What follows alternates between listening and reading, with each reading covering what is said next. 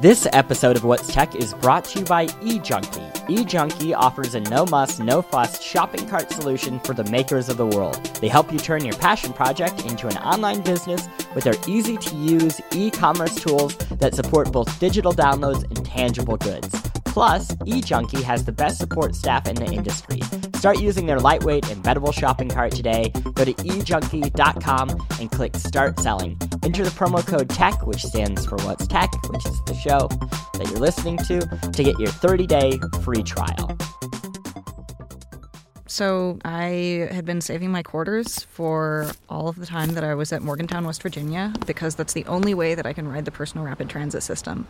Um, so I dropped my two quarters in at the turnstile, and then it's got like elevator buttons and you hit the one that you want to go to, and then you get in and you wait with a bunch of people. And then in a couple of minutes, this adorable tiny bus pulls up. It's like a bus train car, and you get in it and you sit down, and it feels incredibly 70s because that's how old it is. Uh, and then you're just going along like you're on a, a little train or a little freeway. And then you get to the next stop, and then it pulls past it. Uh, it goes right under the uh, this underpass next to it, so you're on basically an express track to the exact place you want to go. And it's kind of crazy that a public transportation system is actually really exciting because it's completely weird. I, I, I am reminded of a separate thing, and I have a maybe I should save it for later. But we took a funicular. Oh my god, yes. It this this sounds like a better funicular. It's a little like a funicular. I think it's mostly just that there are these systems where they only turned out to work in a couple of places, and so they feel incredibly exotic. And and then were ultimately destroyed by the 80s and 90s. Yes, it kind of destroyed itself. I don't know about funiculars. Those are cool.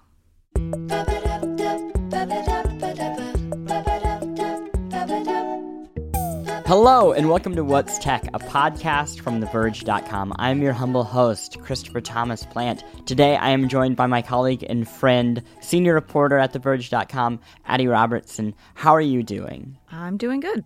I am so glad to have you here because we will explain what a funicular is maybe later in the episode. But right now, we are talking about PRTs.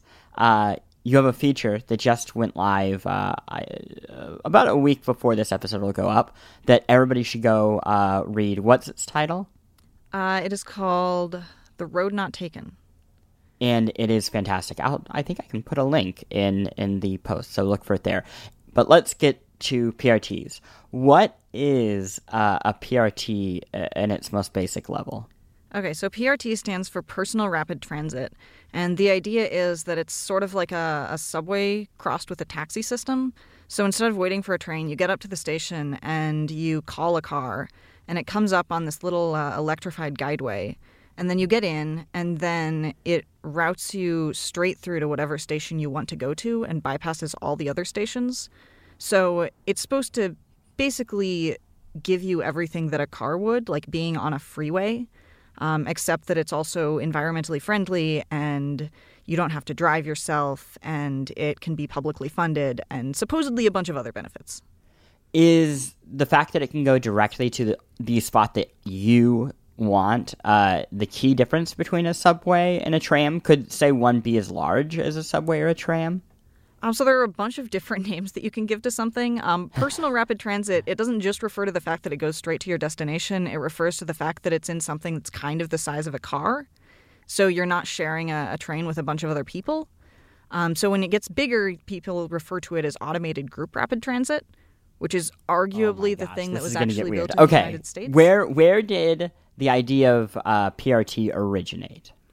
Okay, so in 1953, there was a, a, transportation engineer named Donn Fichter who started working on something that was pretty much going to set the groundwork for PRT. Um, but you really start hearing about it in the 1960s, where a bunch of different people came up with all of these ideas that were sort of around PRT. And then the US government got incredibly interested in it and wrote a bunch of reports um, and started trying to fund it. it. What, what was, I mean, the large ambition for this? People, I, get the the basic premise, but say we say PRT worked uh, and uh, it took the world by storm. What does that world look like? So a lot of it sort of has to be situated in the 60s and 50s, which is sort of the urban uh, urban blight era and the time where you were trying to have all these big urban revitalization projects. And the idea was sort of that it was going to make public transit cool again. Um, that people thought that subways and trains were dirty and dangerous, and you didn't want to use them if you were rich enough to have a car. Um, and so this was going to be something that would connect the cities and the suburbs. So you'd go in and you'd get on your PRT system, and it would feel like you were doing a real normal driving commute into work. Um, and it would alleviate the what were genuinely horrible smog problems at the time, and uh, a lot of sort of road congestion that people hadn't had to deal with before because this was the first time that cars were really becoming a part of American life was the the 50s and 60s. Okay, so you've actually been on a PRT or but or, or is it technically one of the group PRTs? It's in West Virginia. That that is what I know. uh, tell me about that experience and, and then kind of define what it is specifically. Okay, so it's in Morgantown, West Virginia, which is where West Virginia University is. And Morgantown is really, really hilly. Um, that's kind of the the most notable thing about it um, is that you feel like you're going to die every time you try to walk up a, a road in the morning and it's frosty. Um, and so it had these three campuses and they're really far apart and they're kind of hard to get between. So you get on the PRT and it will carry you around the entire university system. Um, and so you get on there and you pay 50 cents, or if you're a student, you ride for free.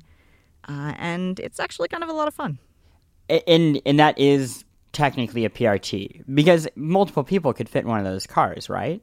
So it's called the PRT. Like it, its literal name is the West, the Morgantown PRT. But technically, the cars you can seat eight people in them, or twenty people can stand in them.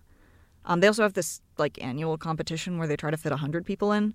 Um, but that yeah, seems that's why safe. it's um, the sort of cutoff for PRT for some people is that like is it the size of a family car? If it's a family car and you can fit maybe four or five people in it, then it's PRT. If you can fit 20 people in it and it's designed for that, then it's automated group rapid transit. This is Okay, the other wanna- element of PRT is that it's it's automated. That's a really big part of it. That you don't have drivers. All of the cars kind of know where uh, where they're supposed to go, and they'll route themselves automatically to where they're going. I, I think this kind of transitions to the StaRRcar, which I have to spell out loud because it hurts my eyes to look at it. Capital S T A capital R capital R lowercase c a r. Yes. What what what is the the StaRRcar and how does it fit into the world of PRTs? So the StaRRcar is sort of one of the really weird PRT designs because the idea was that it was a real car, a little tiny electric car that you could rent and keep in your driveway, and you would drive it up to a PRT network and then it would slide into it and then it would drive itself on the network and then when you got to your station you drove off it and you started driving again and got to work or home or wherever you were going. Am, am I crazy, or is this kind of like a Jetsons thing? I, I, I mean, I know there aren't rails, but I feel like in the Jetsons, they drive away from their house and they just kind of like fall in line, and then like the flow of traffic just carries them onward. Uh, Yeah. I don't remember the Jetsons very well, but that seems like a part of it. Like the idea that you'd get on a highway and then once you're on a highway, you just kind of sit back and don't have to do anything. Yeah, I, in your piece, you called it dual mode transit. Uh, there are a lot of, I guess they're not even like really jargon. They're pretty blunt uh, in terms of what they actually mean. But uh, was it big? Was that idea bigger than just StaRRcar? Yeah, so there were a couple things that were basically like the StaRRcar. There was a thing called the Commu Car that was just an idea at MIT. It was pretty much a, a normal car, except it has these arms and it could drive on and lock into a guideway. Um, and then there was a system called the Herbmobile, which was sort of the same thing but with a really awesome name. Um, and then you had designs that were a lot sort of stranger. Like you had some things that were they were pallets, and you'd drive your car onto them. That was just a normal car, and then they'd slide onto a subway or onto a, a rail network, and then they'd go across there like a PRT, and then they'd go off, and you would drive off the little pallet and just drive your normal car back to work. Okay, other than the name Herbmobile, which I'm sorry, I, I cannot picture that Super Bowl commercial. what what doomed PRT? Uh, so, kind of a lot of things. The first one was that there were a lot of bureaucratic and logistical problems. It was difficult to tell who was going to fund something or where you could put it. It's already incredibly difficult to build any kind of transportation network. Like, I'm in New York and it's taken 100 years to build one subway line. Um, so they were it will trying to never be finished either. something incredibly ambitious that was also not really proven. Um, that had a lot of really complex technical issues because you were basically trying to make an entire network act like a freeway system, and that people were a little weirded out by it sometimes. That uh, there was a French survey of people that was meant to gauge how they felt about the PRT that was going to be built there, and they decided that actually they they kind of liked group cars because they didn't feel self-conscious on them and they felt like they'd be a little bit weirded out by being one of five people on a car. okay, sorry. Let, let, let's fast forward to today. Are there other PRTs that I could actually go if I had unlimited budget to travel the world? Slash, if there are, is there like a PRT renaissance just waiting right around the corner? So you could go to basically one place and that place is Heathrow Airport. And Heathrow Airport has three stations and you can go directly between them using the PRT that was put in in 2011. I mean, automated transit in general has been really, really good in airports because nobody has to really interact with the outside world there. Uh, they're these really sterile, self contained environments that you can put automated transportation in, um, and it doesn't conflict with any other roads or public transit systems. Um, so there's that. And then that's basically it. Uh, you could go to sort of test systems because there are a bunch of companies that are trying to do PRT, and there have been a bunch of companies that were trying to do it for 10 or 20 years. Uh, Raytheon got apparently fairly close to building something and then had a lot of problems and it got shut down and sold off and now it's trying to sell more systems again but who knows when it'll get somewhere. Um, so prt is kind of always on the verge of being seriously considered by cities but then it just hasn't seemed to happen. I think a lot I mean- of people were supposedly really put off by morgantown um, which took a huge amount of time to build and was just a huge mess in terms of construction But they have an annual fit 100 people in a car thing. That's so lovable. How could they not how could they not see that and be like that's the sort of community culture that we want to bring to I don't know, Blue Springs, Missouri. I mean, people people like it now. Although there were a couple people who tweeted me after I put my piece up and said the Morgantown PRT is horrible. How dare you write this? Oh my gosh. Um, but it's been kind of great and well received now. But in 1975, it was something that had cost 10 times as much as they thought it was going to. And there had been a period where they thought they were maybe going to have to blow it up. And it was supposed to be ready three years before it actually was. And it broke down at its uh, sort of coronation. And it just had a bunch of problems. And that sort of convinced people that that was what PRT was. And yeah, I, I can see how that would be a problem. Um, okay. It, uh, final final question, because it seems like there's this thing uh, running beneath all of all of this conversation: the self-driving car. Uh, what is there a, a purpose for PRT if self-driving cars exist? Which I, I mean, seem like kind of the same thing in that they're car-sized and they run on tracks, just digital tracks and not real ones.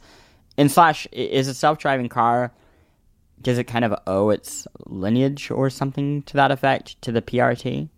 Self-driving cars are sort of a, a concept that's older than PRT, but the thing that's really notable about dual mode cars like the StaRRcar is that if you read about them, they sound a ton like self-driving cars.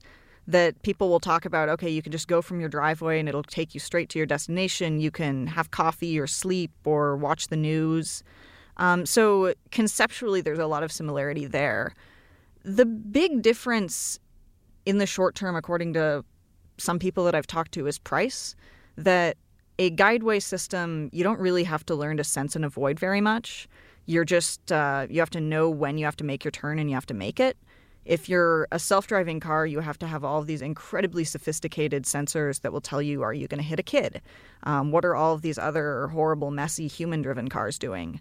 Um, so, in the short term, this could be great for a few people, but way too expensive for a city to implement. Um, and so that's sort of the the big difference to some people is price. Um, that on the one hand, self driving cars could be great because you don't have to build this infrastructure. They can just work on normal roads or you can designate a lane. But on the other hand, if you're trying to make something that's actually going to blanket a city and be available to people who don't have much money or who otherwise wouldn't be served by something like a taxi network very well, um, how are you going to do that? I, I, I want a PRT. I think it would be great. It's we have super we, cool. we have a crappy train here in Austin, and a PRT would be a thousand times better. Yeah. uh, thank you for joining me. Yeah, thank you. Uh, where where can people find you on uh, the internet other than The Verge? Uh, so they can find me on Twitter at the Dextriarchy, uh, which is like the patriarchy but for right-handed people. Thank you. You can find the show on Twitter at What's Tech. Uh, you can find us here every Tuesday on TheVerge.com, on uh, Apple iTunes, or any other podcast network. We, of course, always recommend that you leave a review on iTunes. It goes a long way to getting the show out to more people. Uh, I want to thank Andrew Marino, our podcast producer, the person who makes this entire thing uh, sound good. And I want to also give a thanks to our sponsor. Thanks again to eJunkie for sponsoring today's episode. They help you turn your passion project into an online business with their easy to use e commerce tools that support both digital downloads and tangible goods. Visit ejunkie.com to start selling today. Enter promo code TECH to get a free 30 day trial. Happy selling. And oh yeah, I, I, I need you to I need to direct you to go review uh, some new shows this week because that's a thing that we've been trying to do. What do I recommend that you check out this week? Uh, I recommend that you check out Myths and Legends.